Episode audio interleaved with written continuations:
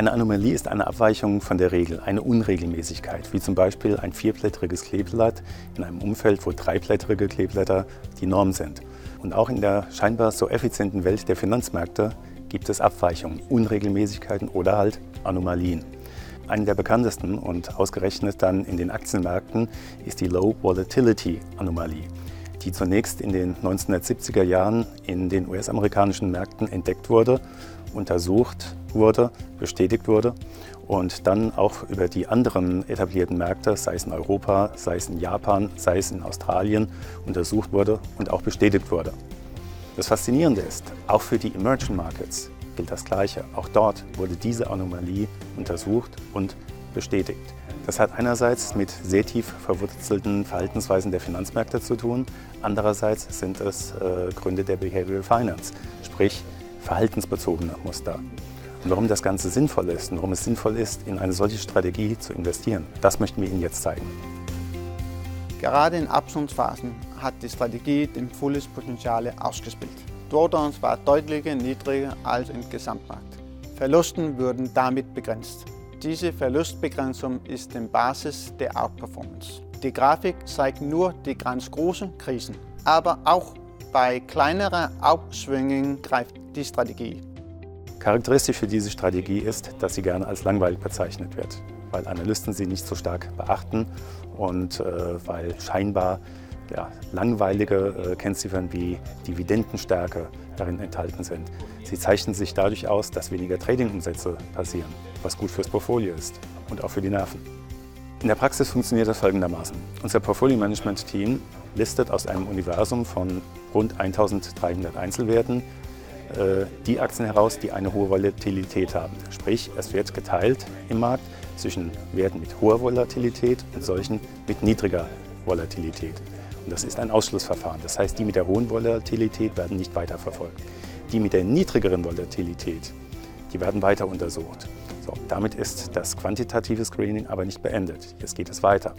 Jetzt geht es um die Themen Qualität. Und das ist das eigentlich Bestimmende, das Thema Qualität, das wir uns dann sehr stark anschauen.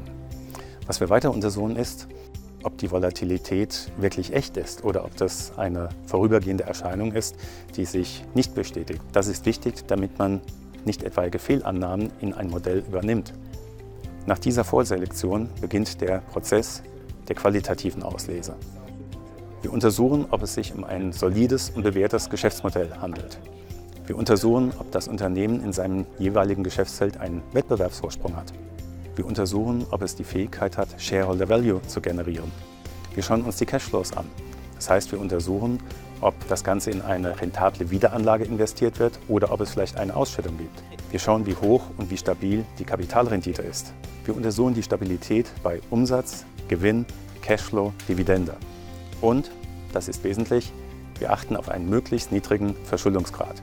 Auf Basis all dieser Untersuchungen bilden wir dann ein Portfolio, das auf den zwei Eckpfeilern beruht: niedrige Volatilität bei gleichzeitig hoher Qualität. Was weiterhin noch ganz wesentlich ist, und gutes Risikomanagement beginnt schon, bevor man eine Position eingeht.